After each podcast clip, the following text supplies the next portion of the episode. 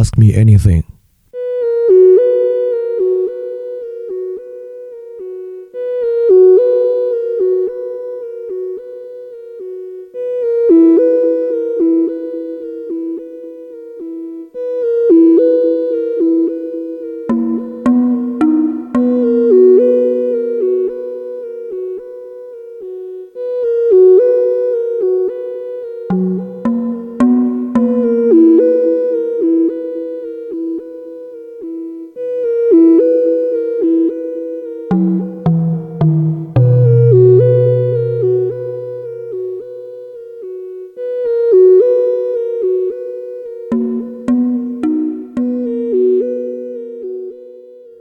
大家好啊，欢迎收听新一期的饭店问答，我是李厚成。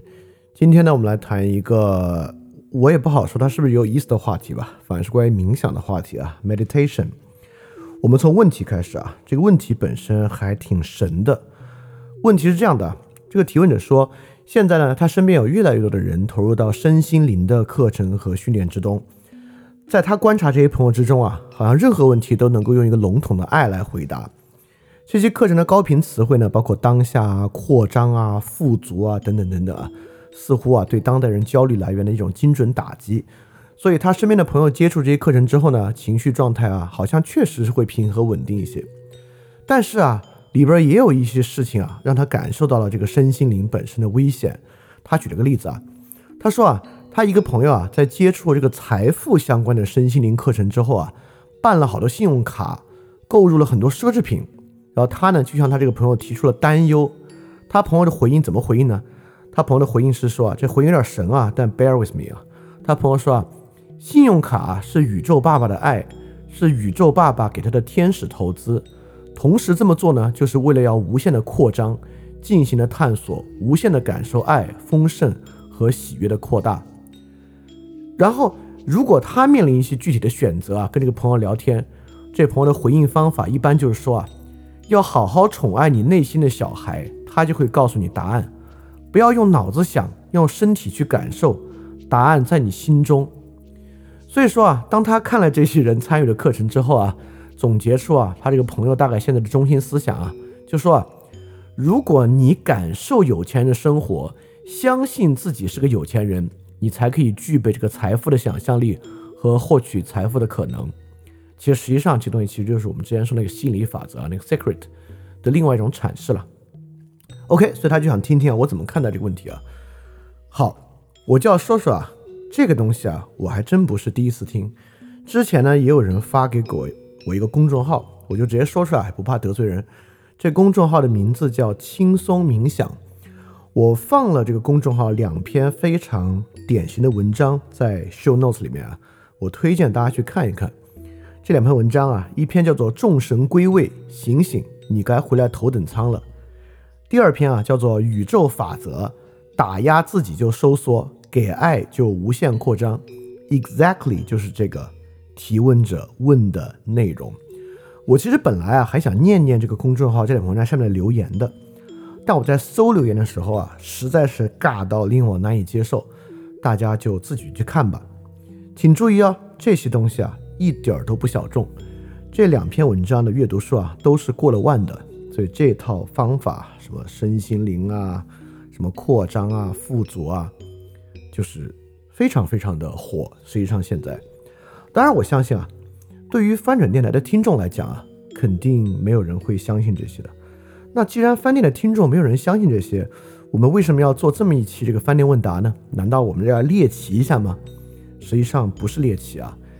这套方法不过是这个路径走到最极端的一个点而已，也就是说，这套方法它对于这个财富的需求之赤裸，它这个方法之粗暴，就这个心想事成的方法之粗暴，只不过是这套路径最极端，当然它最极端，也就是它最有害的一个方式而已。所以，如果你周围有朋友真的是相信这个呢，我还真的希望你能把这期节目发给他听一听。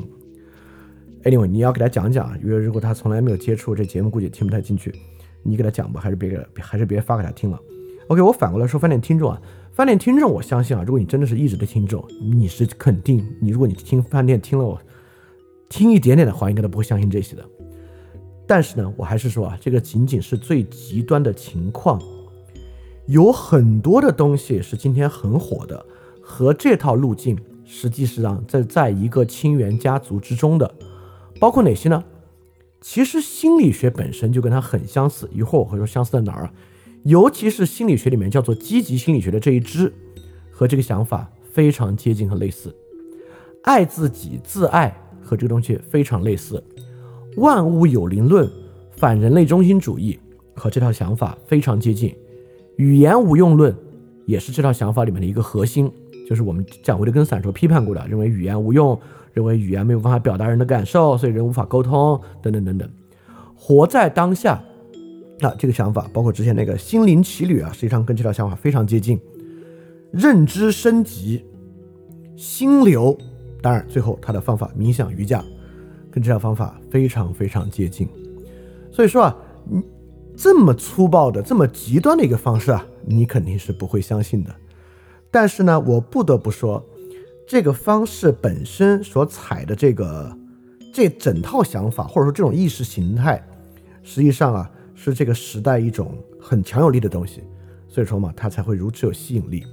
所以对它的分辨呢，对于其他我相我相信对于广大的饭店听众啊，呃，梳理这个问题，都还是会有点启发和收获的。所以我们今天就来回答这个问题。回答这个问题之前呢，我相信啊，大家读读这些东西啊，会发现一个特点。首先啊，我要告诉大家，这套玩意儿呢是从美国传回来的。美国在二战之后啊，spiritual 的东西变得非常非常流行。所以说，身心灵 meditation yoga spiritual 本身是特别美国西海岸的东西。这套东西是高度精英主义的。这套东西可不像我们现在很多国学啊，搞得特别草根。这种国学特别草根的东西呢，它的用词啊、方法啊、包装都非常不精致，所以蛊惑性实际上差一点。但这套东西是非常美国西海岸的东西，这套东西非常精英主义，所以看上去呢是有这个蛊惑性的。所以最开始啊，我就要稍微来揭露揭露他们，让大家看到这些东西本身的时候，还是要留个很大的心眼。实际上里面的瑕疵特别特别大。这个路径啊，本身啊，spiritual 这个路径啊，都和一些很宏大的话题相关。就比如说啊。他就是这个提问者啊，里面举例那个人提到的这个宇宙爸爸，听上去特别尬，对吧？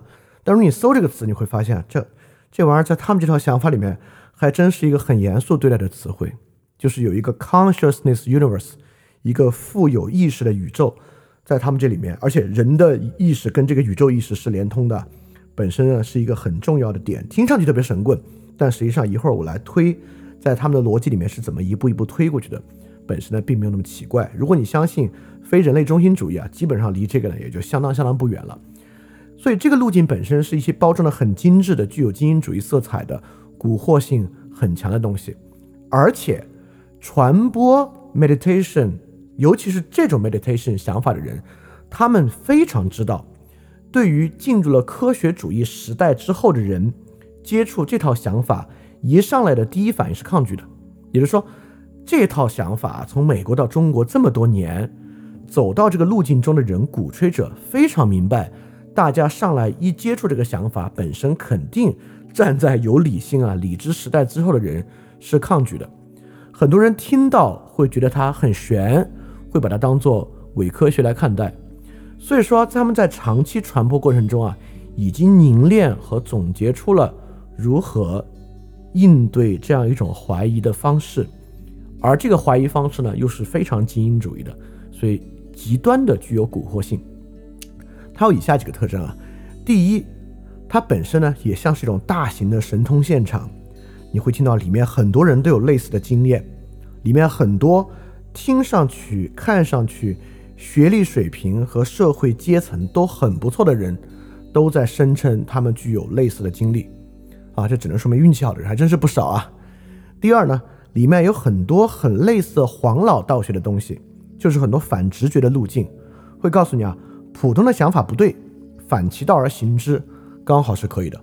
所以这种反直觉的路径呢，听上去就有那种智慧的框架和智慧的样子。第三呢，他们也比一般国学者更会运用一套知识系统作为他的背书。那作为 meditation 背后最大的两套知识系统。一个是神经科学，一个是佛教的唯识论。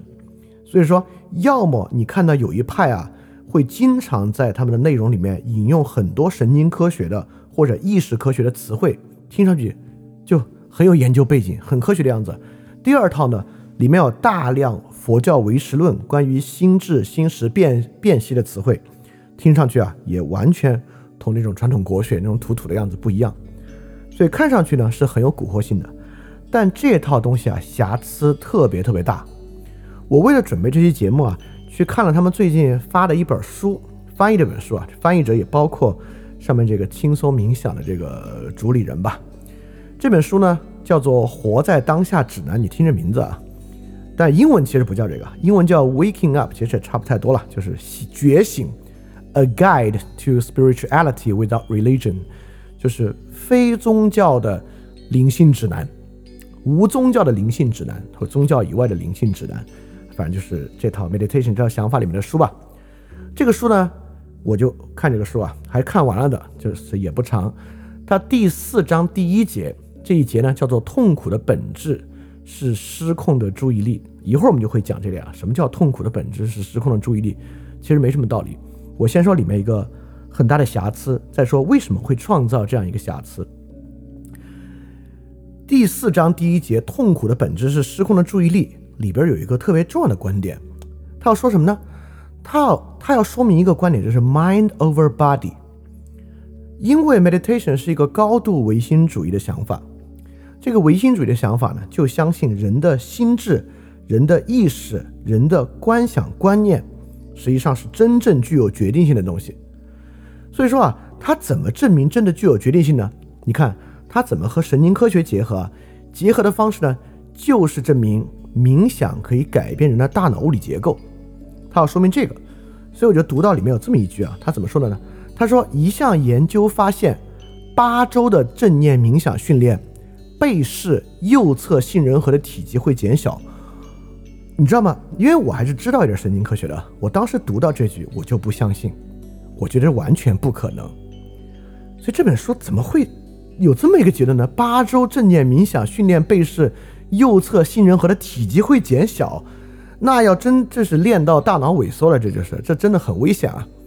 然后我就觉得这里面肯定有猫腻有诈，好，我就去看这原书这英文版，原书怎么写的？这个英文版的原书这么写的。写的 One study found that an eight-week program of mindfulness meditation reduced the volume of the right basolateral amygdala. Reduce the volume，它不是说体积减小，这个 volume 其实是也不是容量，它其实是个比喻，减少它的声音，也就是说，你的右侧杏仁核啊，它的活跃度会降低，大概是这个意思。其实说到这儿，我有点不相信。我说怎么可能八周有这个效果呢？然后我就找啊，它原来这论文是怎么样的？还真有一篇论文。这论文呢，这论文也是那种支持 meditation 的论文。美国有大量这种支持 meditation 的论文。我之后会是专做一期节目来说啊，你不要觉得是一篇论文，它就很很可相信。很多论文的问题其实很大的。这篇论文的名字叫做。Effects of mindful attention and compassion meditation training on amygdala response to emotional stimuli in an ordinary non-meditative state。这些名名字和链接，呃，链接就不放了。如果你没有 sign up，你也看不着。名字我都会放在 show notes 里面。如果你想自己去看，你可以去看。这里边说的是啥呢？原论文发现了啥？原论文发现的是，你练完八周这个 meditation 之后，如果啊，给你展示一些。积极的、消极的或者中性的图片，会发现呢，背式杏仁核的用这 fMRI 嘛，就是用这个功能性核磁共振，这个背试的杏仁核的活跃程度或大或小。也就是说啊，在一些情况之下它会变大，在一些情况之下它会变小，而不是像 Sam Harris 写的 reduce the volume。所以我们可以发现啊。这是一个两段的误导。第一段的误导呢，是 Sam Harris 误导这个论文的内容，把它说成啊是这个右侧杏仁核就没那么活跃了，实际上不是的。第二段误导啊，是把这个右侧杏仁核不那么活跃，直接说成啊，mind over body，冥想可以改变大脑结构。八周正念冥想训练，右侧杏仁核体积减小，对，这是不可能的。但我跟你说，为什么这么写？为什么要这么写？为什么这么写呢？有一个很大的误解，也就是说，杏仁核啊，我觉得大家对神经科学有一点点了解，就大概会知道，这个杏仁核呢，总它总是被认为。是管理人类恐惧情绪的器官，那实际上当然不是了，它管理管事儿可多了。右侧杏仁核呢，一般被误解为是负面情绪的中枢，人类很多负面的情绪是右侧杏仁核产生的，这是一个误解啊。所以说，如果我们认为大脑有这个分区，而右侧杏仁核啊就是个负面情绪中枢，那当然变小了好了，对吧？八周之内冥想。右侧杏仁核体积减小，你的负面情绪就少了，这太粗暴了，这根本不是神经科学，完全不是如此啊！首先，我们之前很多节目，包括那个行为经济学节目和后来节目讲过啊，现在神经科学根本没有办法做因果性研究，只能做相关性研究。也就是说，右侧杏仁核与负面情绪相关，而且相关度啊，有时候是以抑制，有时候是以激发态。相关，而且它不仅与负面情绪相关，它还跟什么风险的管理啊、风险的感受啊等等很多东西都高度相关。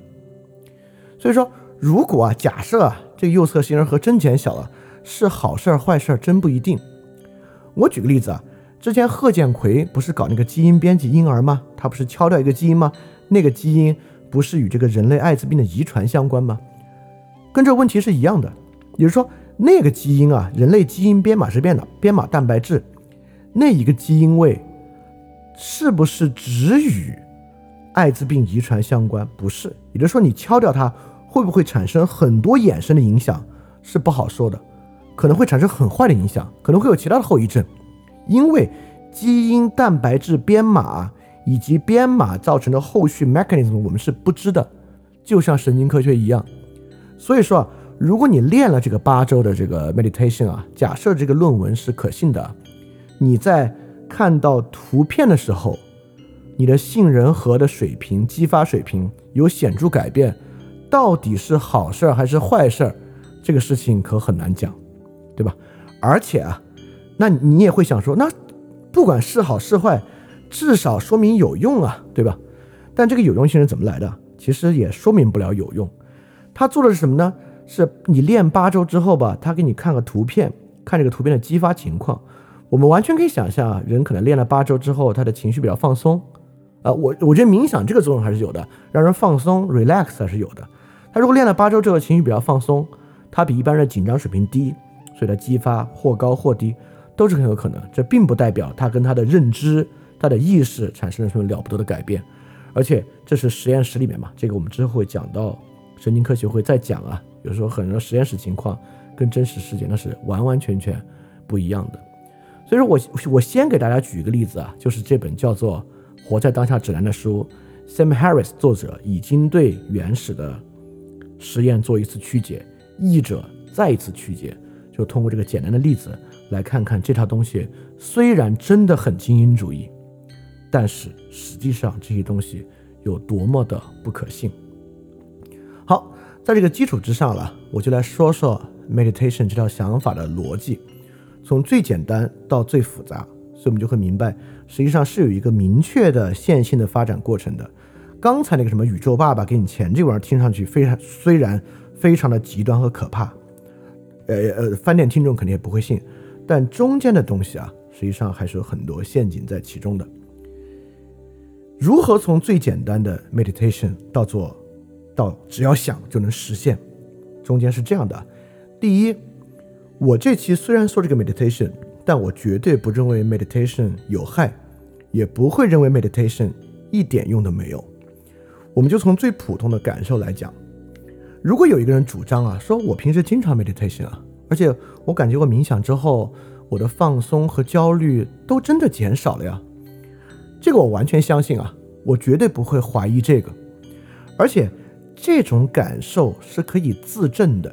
就如果一个人说他冥想之后感觉放松了，我们一般不怀疑这样的声明，我们不会说你真的放松吗？放松不放松他自己不知道吗？而且啊，说到底，这也并不神秘。有人用冥想放松，有人用散步放松，有人去按摩，有人做 SPA，有人喝酒，有人健身运动，对吧？所有这些方法，不同的人都有不同的方法可以让自己放松。而冥想的方法，我也相信肯定是一个很好的放松方式。就如果你经常冥想，而你对冥想的理解更多的是放松解压，那我觉得这没有任何问题。而且不止放松解压，那放松解压当然会对一个人带来后续的好处。比如说，一个人放松解压之后吧，你的专注度会提升，很有可能你会变得更快乐，你的焦虑减少，很有可能你整个状态都会好一些，这是很有可能的。所以说，冥想肯定是从这些感觉开始，而这些感觉我一点都不怀疑，也绝对不会批判质疑这样的感觉。我觉得人选择这种感觉来放松解压，这是很正常的。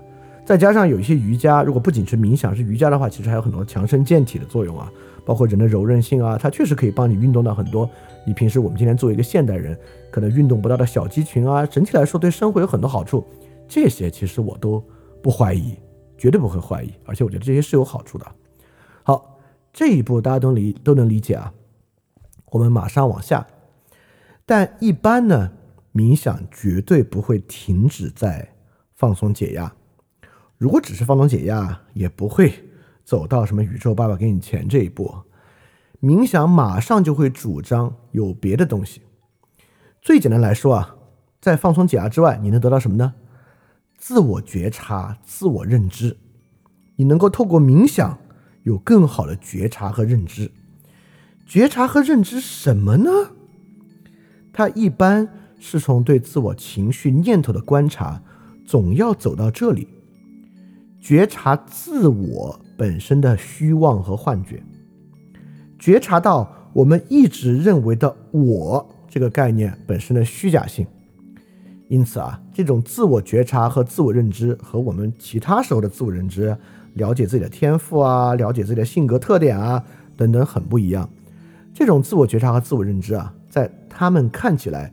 是一种更高层次的自我觉察和自我认知，所以说冥想总有一个很重要的东西在里边，就是开悟，对吧？如果我们只是放松解压的话，没有人靠跑步开悟，也没有人做 SPA 做到开悟的哈。但是冥想呢，总会与开悟这个概念有非常重要的关联。开悟悟什么呢？也很简单，悟到啊无我，悟到我不是我，我放弃了小我。我的小我被我摒弃了，开悟意识到自我的虚妄和幻觉。其实啊，我必须说，这个地方啊，一般冥想都特别的黄老之学，因为我我们马上其实要讲道家了，也会讲到这一点啊。这个老子和庄子不一样，在我看来啊，庄子很真诚，老子呢有点虚伪。因为老子道德经也写啊，无为就无不为，所以老子虽然讲无为。但最后要的呢是无不为。其实冥想开悟也一样，你意识到了自我的虚幻和幻觉，最后怎么样呢？最后你还跟宇宙意识连到一起了。其实无我呢是要成大我，你不是最后真的就无我了，你最后无我啊，最后无啊无啊，你跟宇宙意识还发生了什么关系？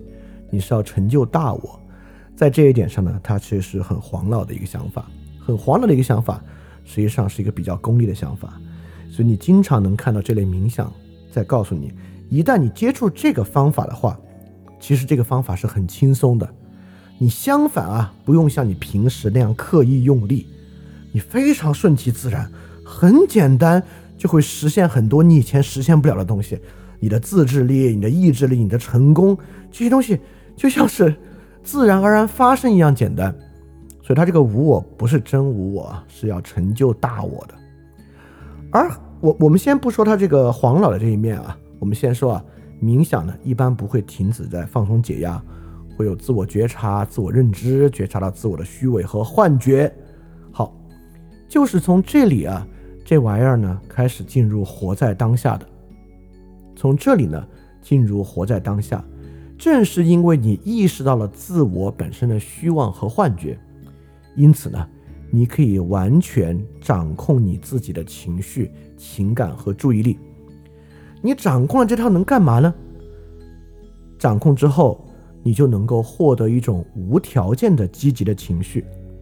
你看啊，我们一般会认为呢，或者他们说啊，冥想的人说，一般会认为呢，人怎么样才可以快乐呢？满足自己的欲望才可以快乐。但满足自己的欲望啊，你就能想到过去自己的苦日子，想到这个欲望满足了未来更大的欲望，你不会开心。所以，只有活在当下，专注到当下，你就就能获得一种无条件的积极的情绪。所以最后呢，他们这个你觉察开悟之后啊，你看这就远远大过放松解压了。放松解压呢是一时一地的，你这样一开悟之后吧，你随时随地都非常平静、非常宁静、非常喜乐快乐，获得一种无条件的积极的情绪。所以因此呢，这个东西呢，就是人的思维方式。的一种彻底的改变，你不再执着于过去，也不再执着于未来，而能够活在当下。这个情况之下呢，获得一种无条件的积极情绪。好，这是第二步啊。其实说到这，说到这个中段的部分呢，这其实是很多人啊，虽然可能无法完全投身其中，但 somehow 会喜欢的这套方式，会认为有所道理的方法。但我把它前后一连，我希望你能看出来它的虚妄之点在哪里，实际上是没有什么道理的。我这里还想强调一个点啊，是我们之前说过的。刚才我们讲啊，就是我感觉放松，我感觉解压了，这是可以自证的。就当一个人说我冥想之后感觉很放松，我们没有理由怀疑他。但如果一个人说啊，我冥想之后开悟了，很多人会告诉你啊，他说真的开悟了呀。我真的感觉到了自我的丧失啊！我真的感觉到了我念头怎么怎么样了？这个是自证的吗？这就不是自证的。就像我们之前讲过啊，比如说，如果一个人他说：“哎，这道题我会做了，我感觉我会做了，我有会做的感觉了。”这是自证的吗？这不是自证的，你就得做这个题才能证明你会做。因此啊，这里面有些可以自证，我们可以相信，当它产生个感觉，它就是可信的。但很多东西其实不能自证，所以当我们看到铺天盖地的很多证言的时候呢，它是不能够轻易掰硬的。这里面还有一点啊，它能不能自证？其实很多人也会说啊，你为什么觉得不能自证？因为你没练过，你没练过，所以没这个感觉，所以你不能相信。哎，其实有时候有这样的系统，我也能够接受。这东西啊是要靠体质体认的，不是靠道理知之，我完全能接受。但既然这个玩意儿，既有感受，又有道理，又有认知，那至少认知的部分要怎么样？要 make sense。比如说啊，如如果有人告诉他，他有个感觉，感觉什么呢？比如说你跟他在一起，他突然看着你说：“我觉得我睡着了。”就当下他说：“我觉得我现在睡着了。”你都不知道他说啥，我们就只能说：“哦，这个人可能不会中文，不知道睡着了是啥意思，才会说出这样的话。”同样，如果一个人给跟你说啊，他说。我感觉我不存在了，我感觉我是虚妄的，你都不知道他在说啥。就在我看来，这个话并不 make sense。这个话不 make sense 啊，其实还犯了一个非常初级的错误。我们在维特根斯坦讲过，当我们说我的时候啊，它不是像我们指着苹果指的石头，苹果是那个苹果，石头是那个石头。我并不一定要指向一个存在之我。维特根斯坦说的很明白，我这个词的用法很多时候就是指这里。比如说啊，如果有人说，哎，这有个钱包，这是谁的钱包啊？你说我的，这里并没有强调一个主体的存在，这里就在说这里。所以我这个词是个功能性词汇，它根本就没有承诺有一个非常特殊的主体。我自己这个主体的特殊存在与否。在生活功能之中并不重要，所以这是为什么迪维特根斯坦不认可笛卡尔那个出发点啊？就现在有我的存在，在维特根斯坦看来，我的存在这个事儿是一个 不值得、没必要，也几乎不可能被怀疑的事儿。所以，当一个人说我确实感觉到了我不存在，我确实克服了自我持续性的幻觉啊，一。我觉得这话都不 make sense，就不管有没有体质啊，不知道在说啥。第二，它并没有必要。你假设有一个主体的我持续存在，这是犯了语言的指物错误，所以它根本就是建在沙上的一座塔而已。好，这是冥想进一步的承诺。你看啊，第一步放松解压，我完全 OK 的。冥想当然可以放松解压，可以让你有更好的状态。第二步什么开悟啊、自我觉察、自我认知啊、自我希望，这些都是扯淡，也不可能有什么无条件的积极情绪，都是扯淡。但这个扯淡就还没有到最夸张的那步，对吧？因为这个呢，还是活在当下嘛，无条件的积极情绪。但是只要想就能实现，这个心想事成哪儿来的呢？你看，到上一步活在当下，依然是说，即便你处在一个困境之中，你也能够获得平静与快乐，因为在困境之中，你依然可以活在当下。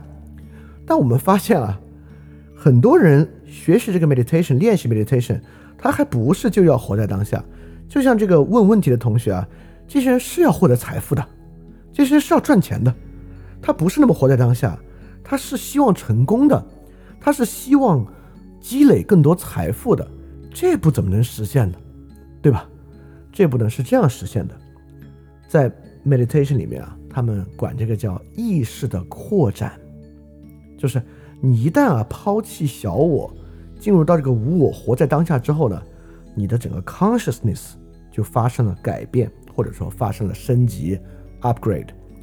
你看什么叫意识扩展啊？我们人平时也学知识，你以前不知道这个古希腊、古马其顿的知识，你听了之后，你的意识，如果你的记忆当然就受到了改变，这叫意识扩什么？这不叫意识扩展，对吧？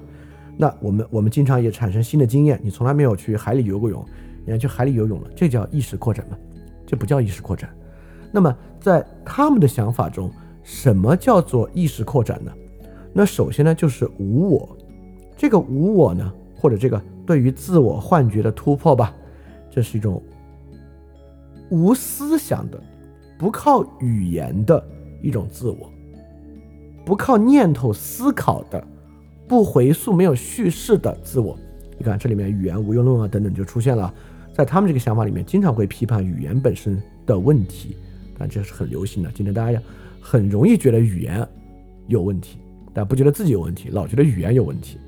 好，我们从这个无我的意识开始啊，这个无我的意识呢，变一个语言的戏法，一变叫什么呢？就变成了超越自我的意识。所以说，就有一类冥想啊，跟这个很像，就是强调这一面，叫超越冥想 （Transcendental Meditation）。当然。不管是超越冥想还是 mindfulness meditation，它实际上呢都在讲超越自我，都在讲对于自我意识的超越，而且他们都会认为之后那个东西呢是一种更高的意识状态，等等等等的。好，超越自我的意识又能怎么样呢？好，我们现在进入到反人类中心主义的部分啊。这个超越自我的意识是这样的，这是一种不靠思考、不靠理性、不靠语言，或者用他们爱说的话说，不靠左脑的意识。好，我们就要现在就要问了，动物有意识吗？你看啊，有一本书叫，呃，应该叫万智有灵吧，还是万物有灵？我有点忘了，就是一本讲这个动物其实也有智能的书，也挺火的。就是反人类中心主义就从这里开始出现，而反雷反人类中心主义啊，确实是一个特别美国西海岸的一个想法，是一个很 hippies 的想法，就这么说吧。所以动物有意识的嘛？今天很多人很喜欢这种反人类中心主义的想法，对吧？我们一想，一看到这个人啊和你身边人，你认为他们的恶，你就对人类失去了很多的希望，你就不愿意高看人类，你就觉得其实动物也有意识啊。很多人会认为，为什么意识是人独有的？动物当然有意识。这个我之后单专门做一期节目来讲 consciousness 我的一些理解啊。OK，我们先从这儿往下梳理他们。动物有意识吗？啊，我相信我在听众里面呢，可能有起码一半的人会觉得动物有意识。好，如果动物的有意识啊，其实我们经常也想，植物有意识吗？既然意识的表象不是言行，不是语言和行为，甚至就不是行为了，那么植物本身呢，也有它的结构，一棵树、一棵草、一朵花，也有它的变化。那植物有意识吗？啊，很多人也会认为植物有意识。好，都植物有意识了。好，有机物有意识，无机物有意识吗？它也是原子构成的呀，所以石头有意识吗？很多人也会认为石头其实也有意识，只要我们超越了人对于意识的狭隘看法，认为意识就是像人一样的言行才叫有意识。只要我们超脱这个狭隘的看法，动物有意识，植物有意识，石头有意识。石头都有意识了，地球能没有意识吗？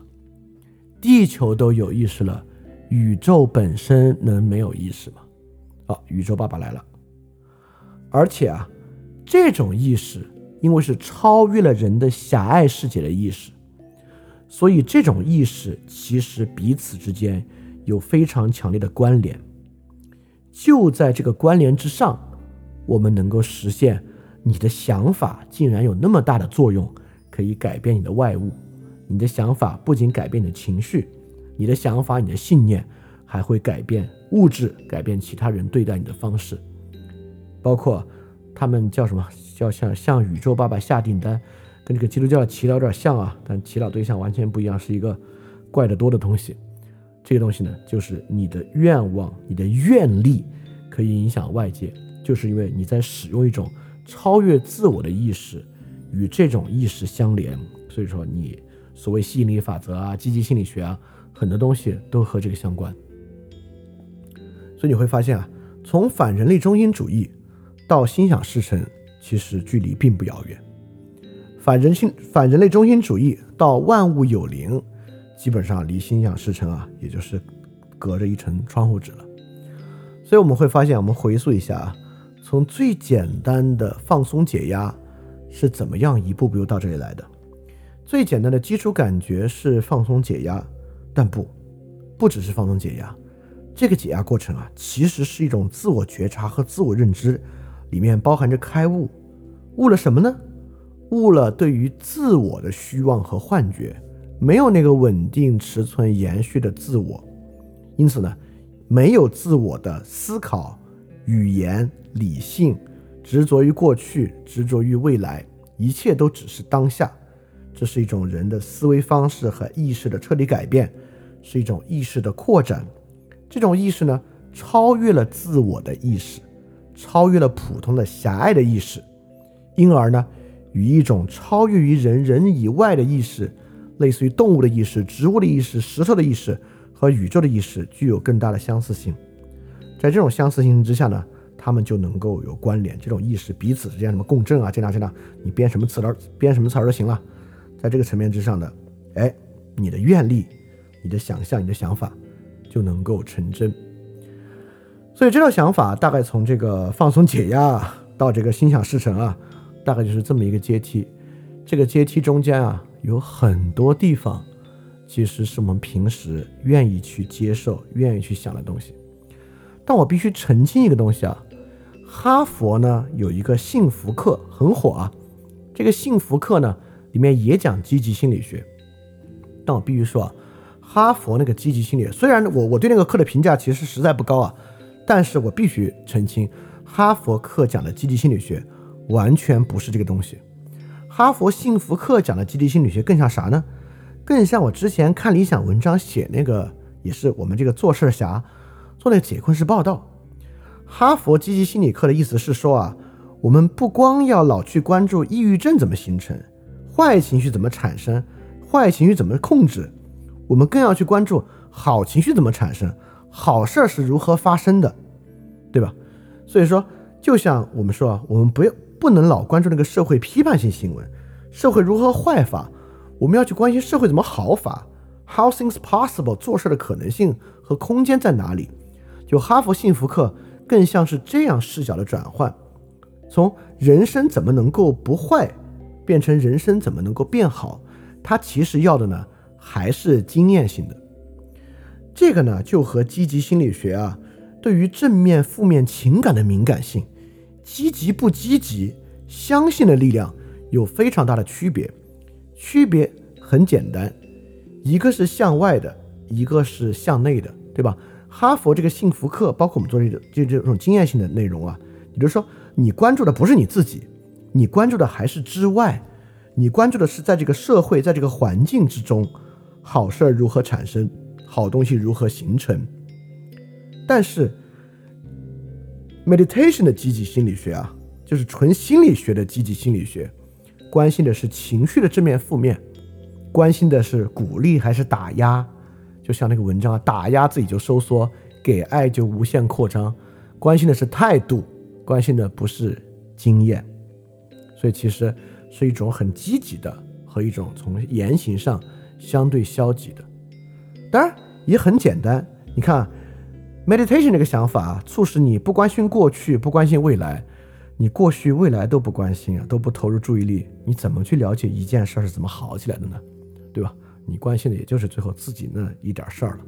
所以说，在这个想法之上，积极心理学被劣化为，或者积极的视角被劣化为态度、信念、愿力。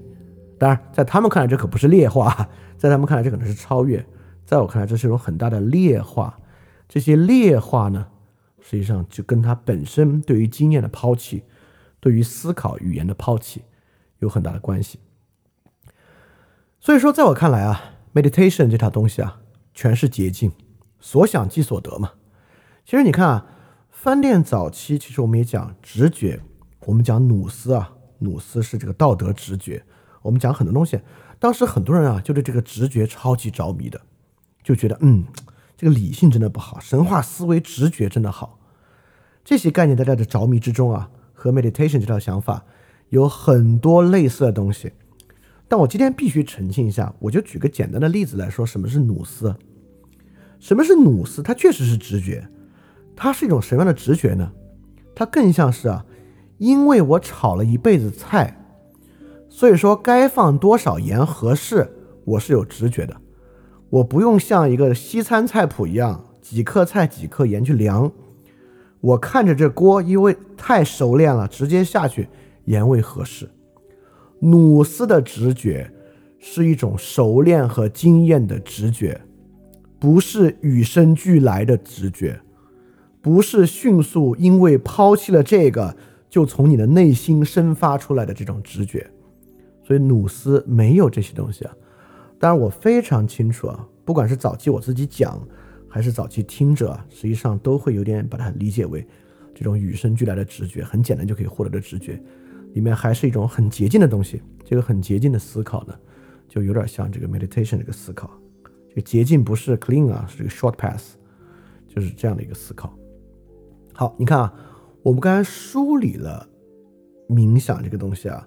从最简单的放松解压到所想即所得，中间的连续谱系是什么样的？它大概就是一套这样的想法。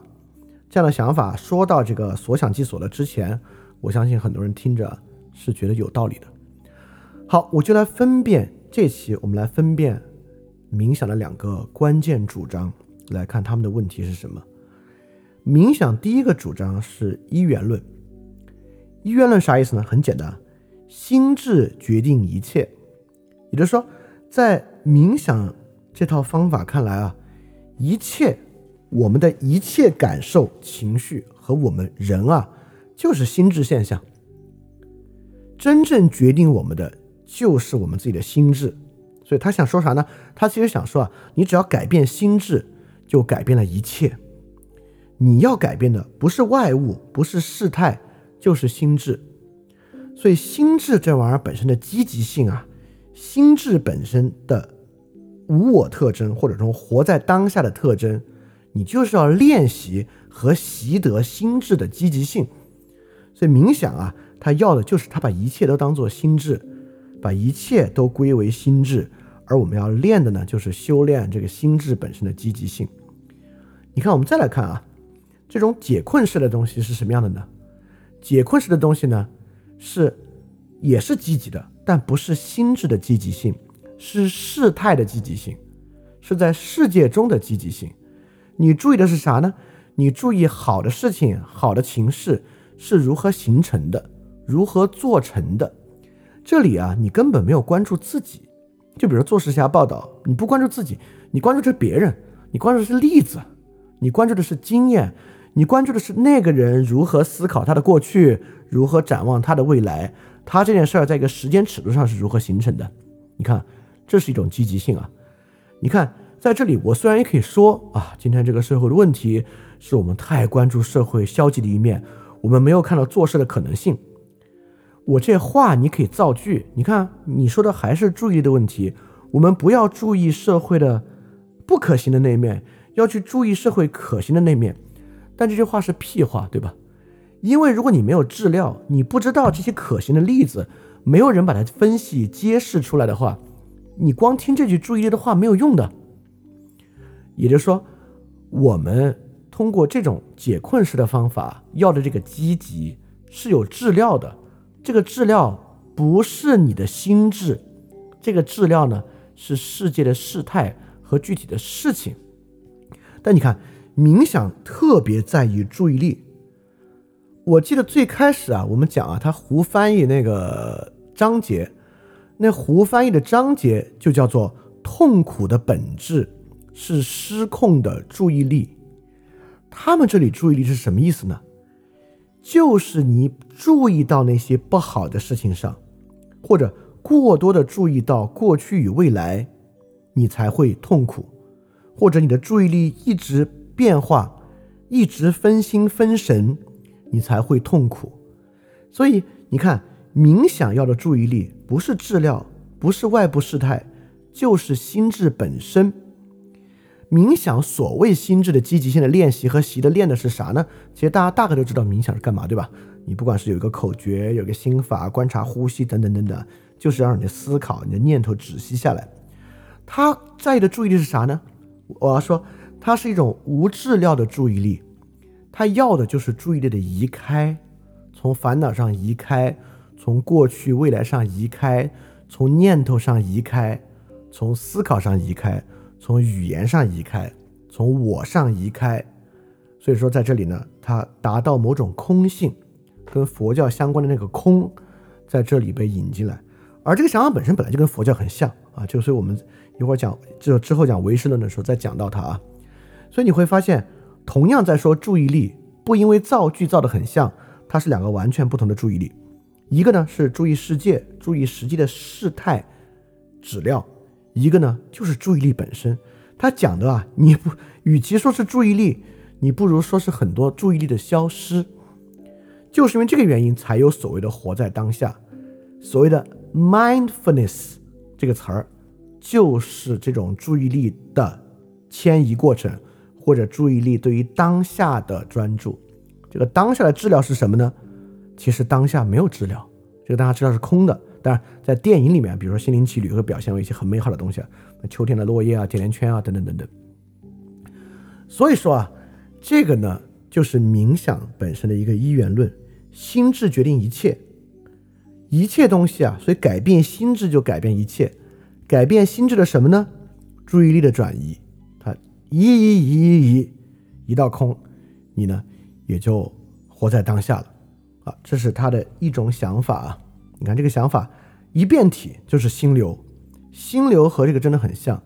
心流呢也是进入一种 mindfulness 的状态，你的想法、思考、语言、念头消失了，你就 go with the flow。所以心流，你看他也不关注市值本身，他关注心智状态，在这个角度上和冥想是非常非常像的。但我不得不说啊，在这个问题之上，我还是要反过来说，冥想是很奇怪的。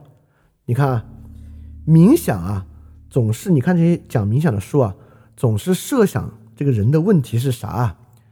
冥想总是说啊，你看这个人活着，你老是关注啊这个物欲的满足。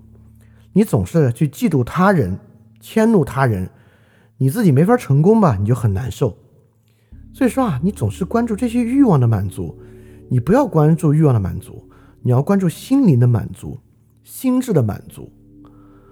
这冥想总是把世界的问题当做是这个，但今天我们看，实际上平时真正让我们烦扰、烦忧的是啥？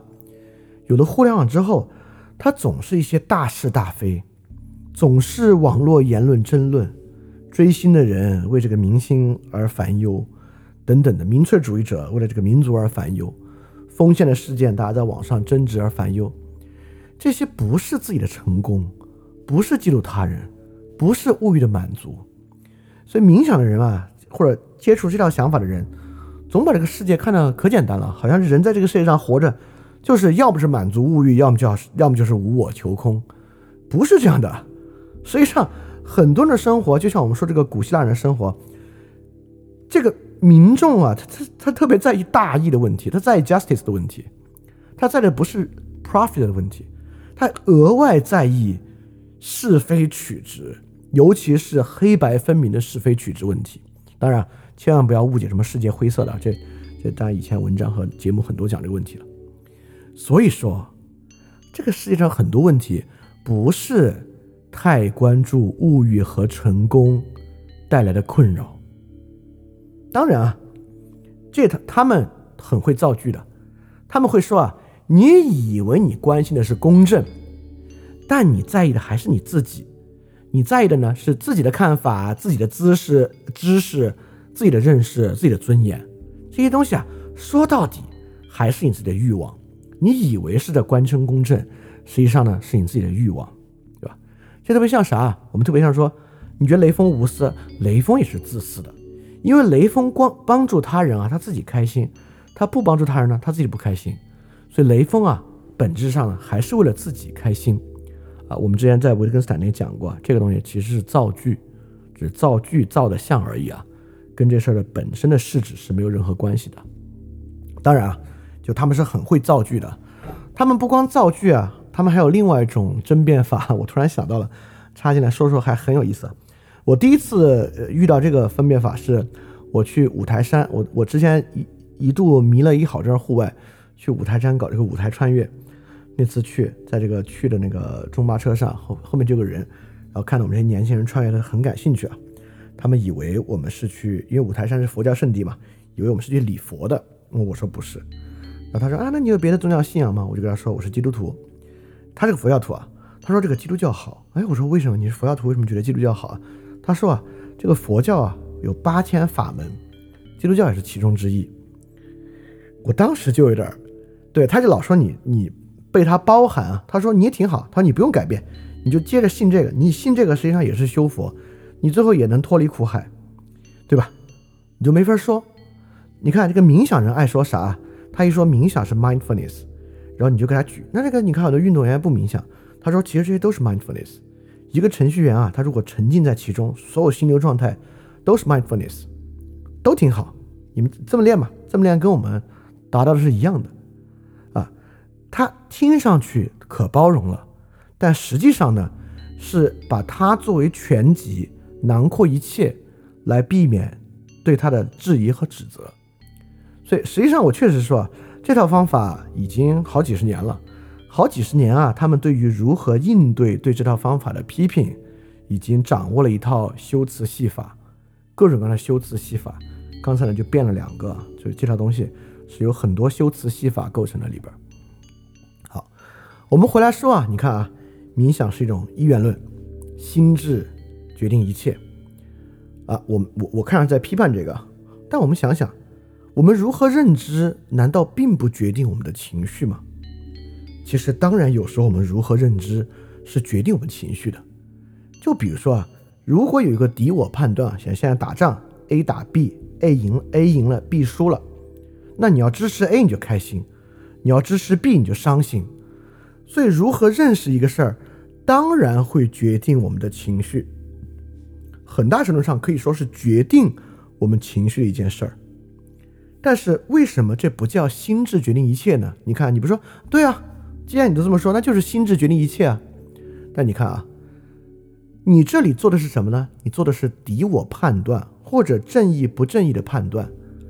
在这种所谓我们的认知、我们的理解决定我们情绪的过程之中，我们是在思考把自己如何放在世界之中。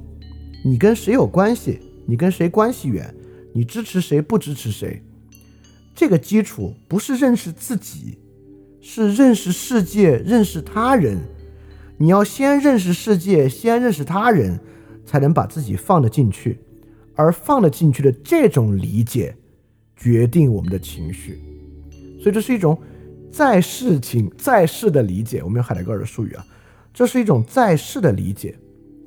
但冥想要的心智啊，可不是一种在世的心智。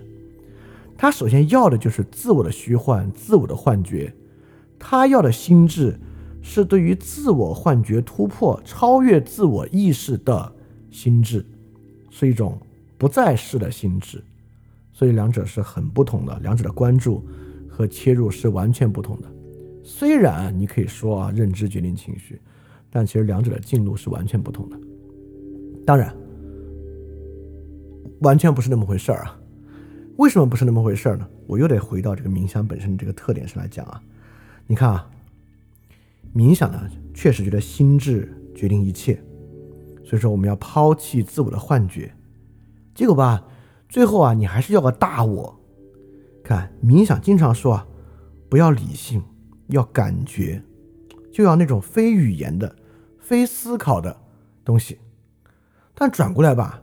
心智决定一切，心智之知，某种绝对的知，普遍性真理，一本一本的书，一本一本的方法，神经科学，佛教唯识论，感觉好像没有那么关注感觉啊，还更关注知，甚至把这种知当做是具有普遍性的真正逼近真理的知，对吧？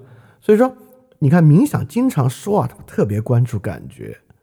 但实际上，虽然他们确实有其修炼的一面啊，就是那个他本身冥想的那一面，但实际上，你看为什么一个做冥想的要做公众号，写那么多文章，很多在网上做课程等等等等的，实际上真正这套东西啊，里面包含了大量的知，甚至这个知在真正引领那个感觉，那个感觉本身啊，反而是这个知的奴隶，所以它没有那么知。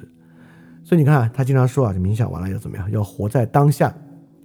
但你会发现啊，写啊写还是这个活在当下能怎么样呢？嘿，可以更好的成功，因为啊，你可以更好的自控，更好的自制，有更好的专注力，进入心流，这样吧，你做什么事儿都容易成。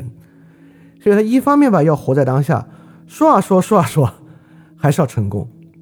所以我就觉得这套心智决定一切啊，不是那么回事儿，完全不是那么回事儿。里面包含着丰富的黄老的那种狡猾和那种虚伪在里面。我最后额外要说一个，这个爱，这个 meditation 这个爱啊，尤其是一种完全没有分别心的爱。怎么个没有分别心法呢？完全不分自己和他人，能够全身心的投注到他人身上。因此啊，你能够完全抛弃什么呢？你看，抛弃他们那种简单的世界观啊。你抛弃嫉妒，抛弃自私与自利，投注到他人身上。但我又觉得啊，比如说啊，你爱豹子，这豹子要吃羚羊，那你也爱爱羚羊吗？你爱羚羊，豹子要吃羚羊，你又爱豹子，这事儿不奇怪吗？对吧？所以我觉得冥想是一种很幼稚的世界观，好像全世界啊，只要克服了自私，就。一切就好了。这个世界的矛盾和难处啊，那比自私可大得多得多。冥想认为啊，只要实现无我，就能够实现这种最广博的爱。那问题是你爱谁呢？你爱的人和其他人有矛盾怎么办？当然你可以回答都爱，包容一切，接纳一切。那我觉得这个东西听上去爱也就没啥关系了。大家经常爱说啊，要爱具体的人。那爱具体的人，当然就会沾染这个人本身的生活和他与他人的矛盾。所以这个没有分别心的爱啊，老是在想自己和他人分别，善恶分别完全的消失。我一直觉得，当然，真正冥想的人可能会觉得我修为不够才这么想啊。我就会觉得那个问题啊，你爱豹子，豹子要杀羚羊，你又爱豹子又杀又爱羚羊，这个豹子杀羚羊这个事怎么解决？但是你觉得豹子杀羚羊，你可以说啊，这个自然规律啊，自然如此。那人跟人之间的恶呢？你爱的一个人，他身上有恶，要伤害其他人，然后你，你全身心的包容和接纳他，这是你的问题吗？那其他人要不要包容和接纳他，对吧？本身就是这么一个问题啊。所以这个爱啊，这种没有分别心的爱，我不理解。包括他本身什么抛弃自我啊，感觉活在当下，其实从他们自己的主张之上，不是那么回事儿。所以你看啊，我们分辨的第一点啊。心智决定一切，一切都是心智，改变心智就改变一切。这两跟什么像？心理学，对吧？今天的心理学很大程度上就是去改变，只是把这里的心智改成心理机制。我们认为心理机制的改变就能够什么控制情绪啊，等等等等的东西啊。这个他想法跟心理学是很像的啊。好，这是第一个他的关键主张啊，就是心智决定一切。第二个跟冥想高度相关的关键主张啊，就是多重意识。因为啊，如果人本身只有一个意识，你怎么超越这个意识呢？所以一般来讲啊，你你得相信人本来就有和我们熟悉的这个语言的思考的这个意识不一样的一个意识。我们才能够借它完成超越。这套想法啊也不奇怪。就大脑潜力论有各种各样不同的方式。有一种方式最粗糙啊，就说人的大脑开发都只有百分之十几。就超体这个电影就在描述这个，就描述这么一则谣言，就大脑的潜力可以开发啊。今天有很多小孩的课啊，都是大脑潜力开发，就直接写在标题之上。另外一种呢，我们也听说过左脑右脑理论，啊，左脑理性，右脑感性。由于理智时代，今天人呢都太重理性，所以说啊，我们的右脑其实都没有开发出来，啊，而且因为这个人是这个交叉控制嘛，所以我们这个右利手的人啊，左脑超发达，所以说经常我们会相信，你看多用用左手就能够开发你的右脑，你的右脑这个意识啊就增长起来了。所以多重意识理论我们平时其实经常听，并不奇怪。当然。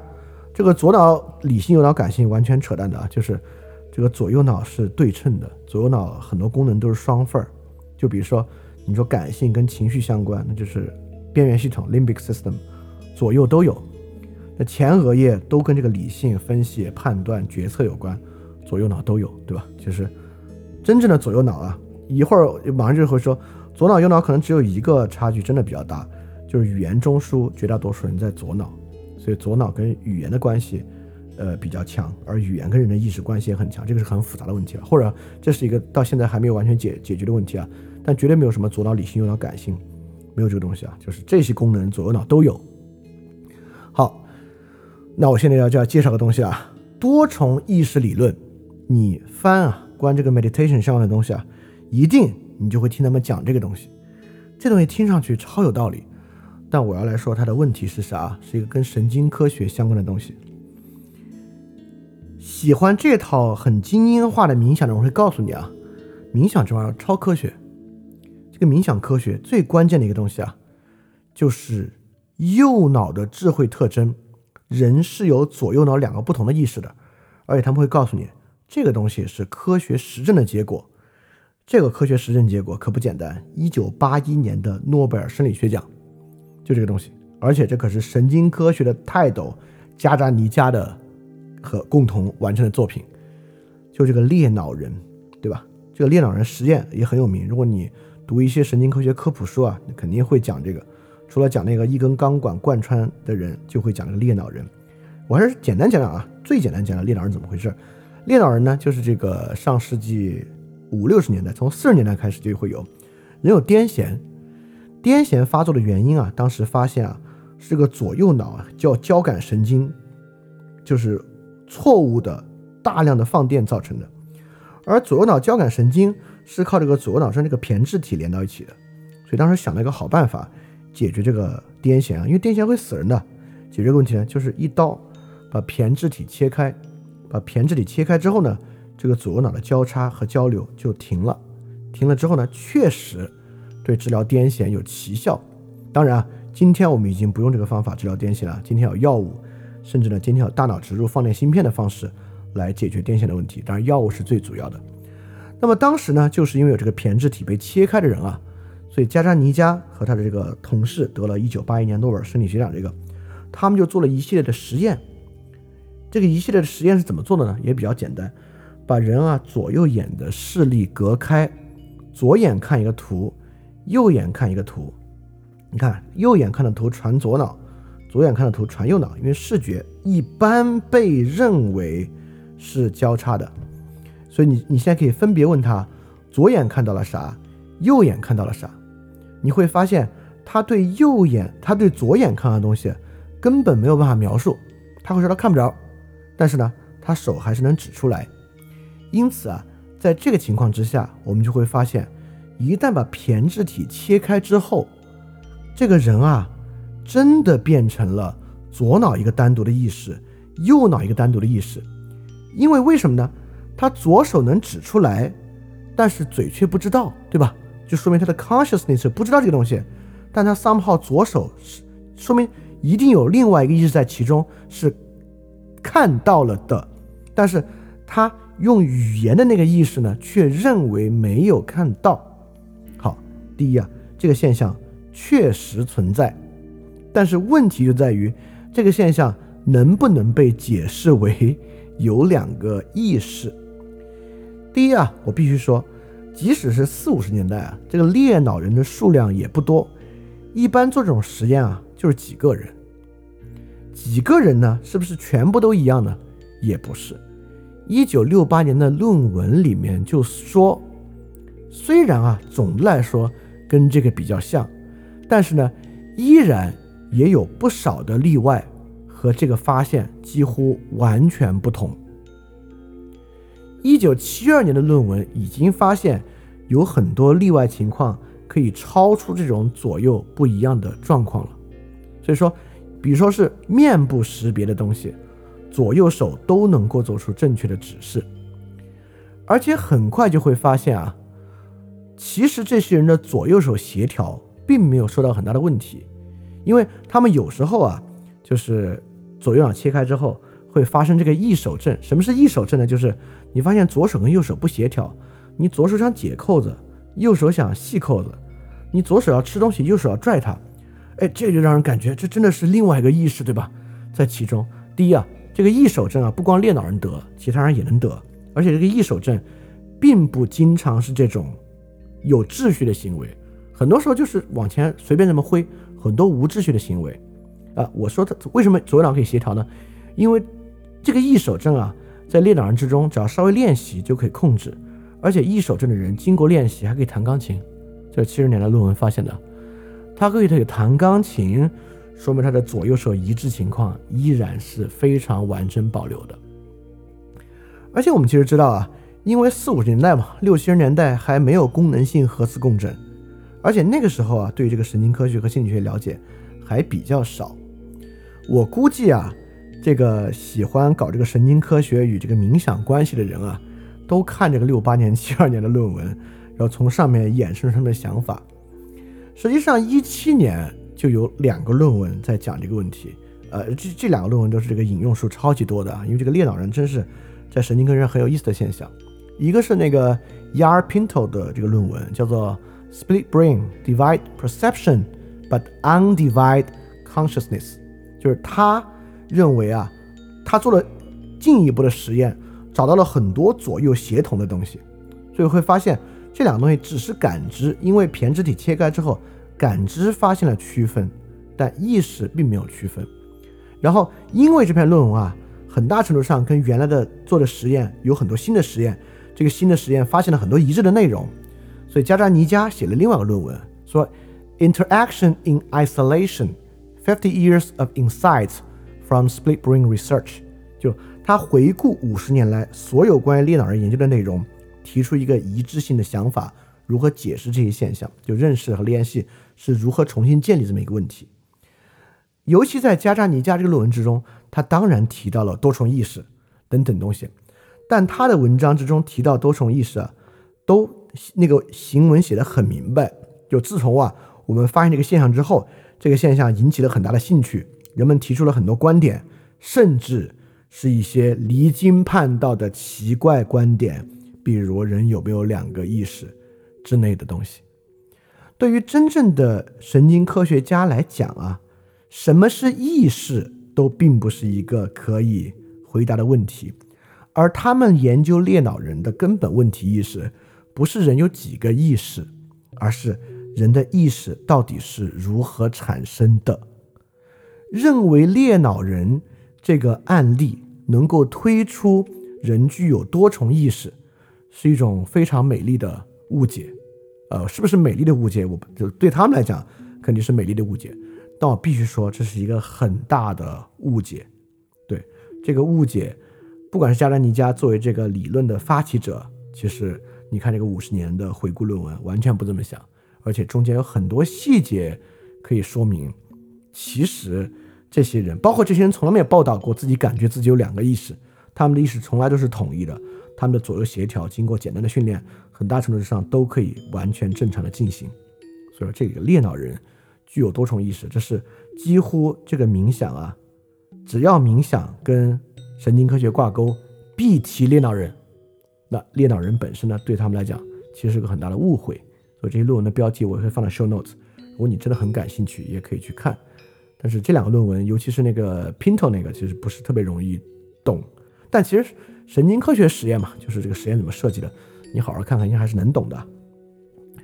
好，你看啊，我们这里讲了冥想的两个关键主张，一个主张呢就是心智决定一切。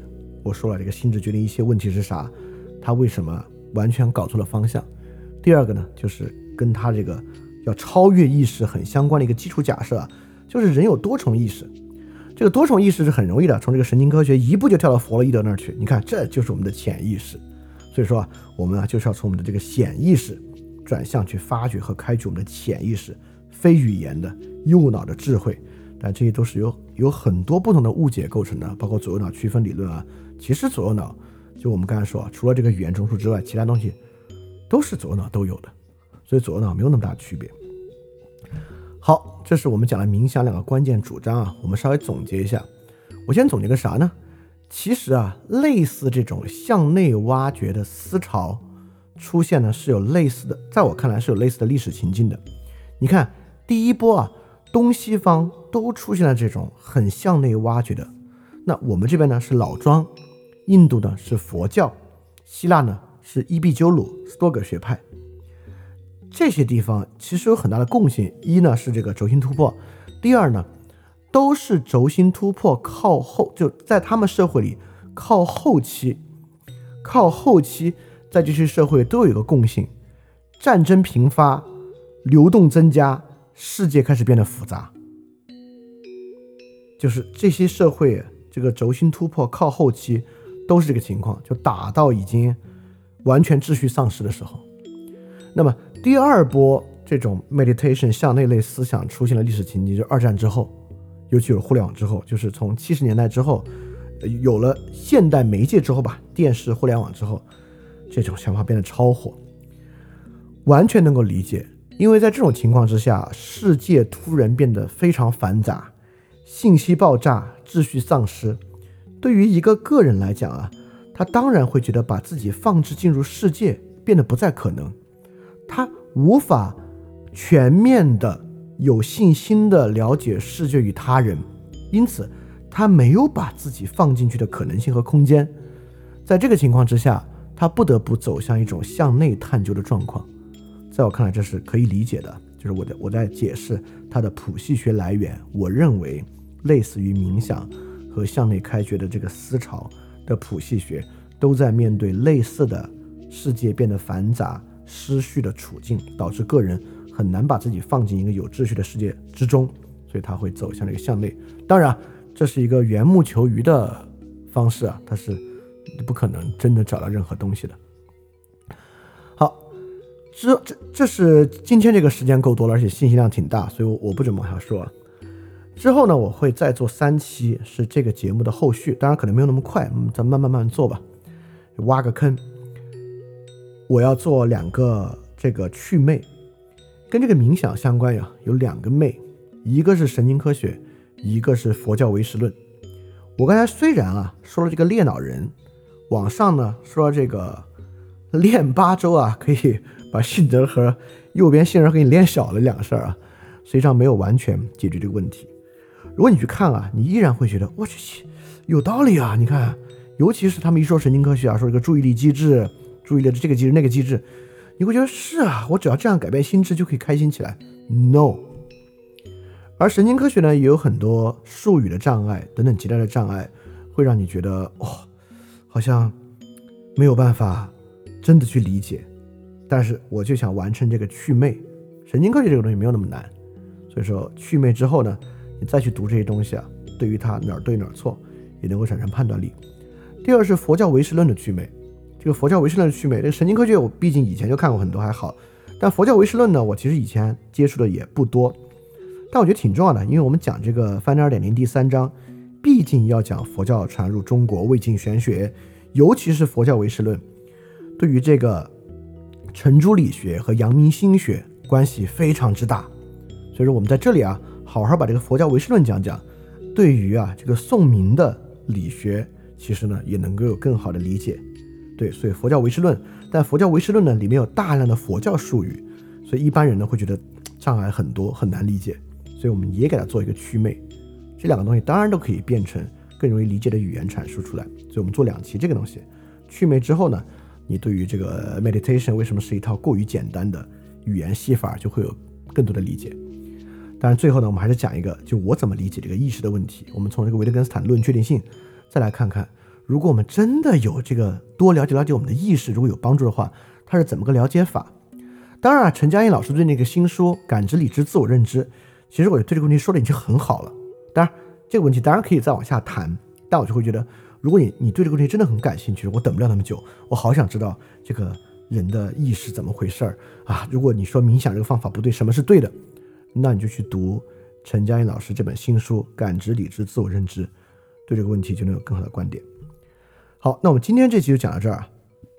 如果你有问题呢，欢迎你发问到这个 ask at flipradio.club，ask at f l i p r a d i o。dot c l u b 就可以向我提问了。希望这期节目呢能够对你有所帮助。那么我们下期节目再见，大家要记得敢于去相信。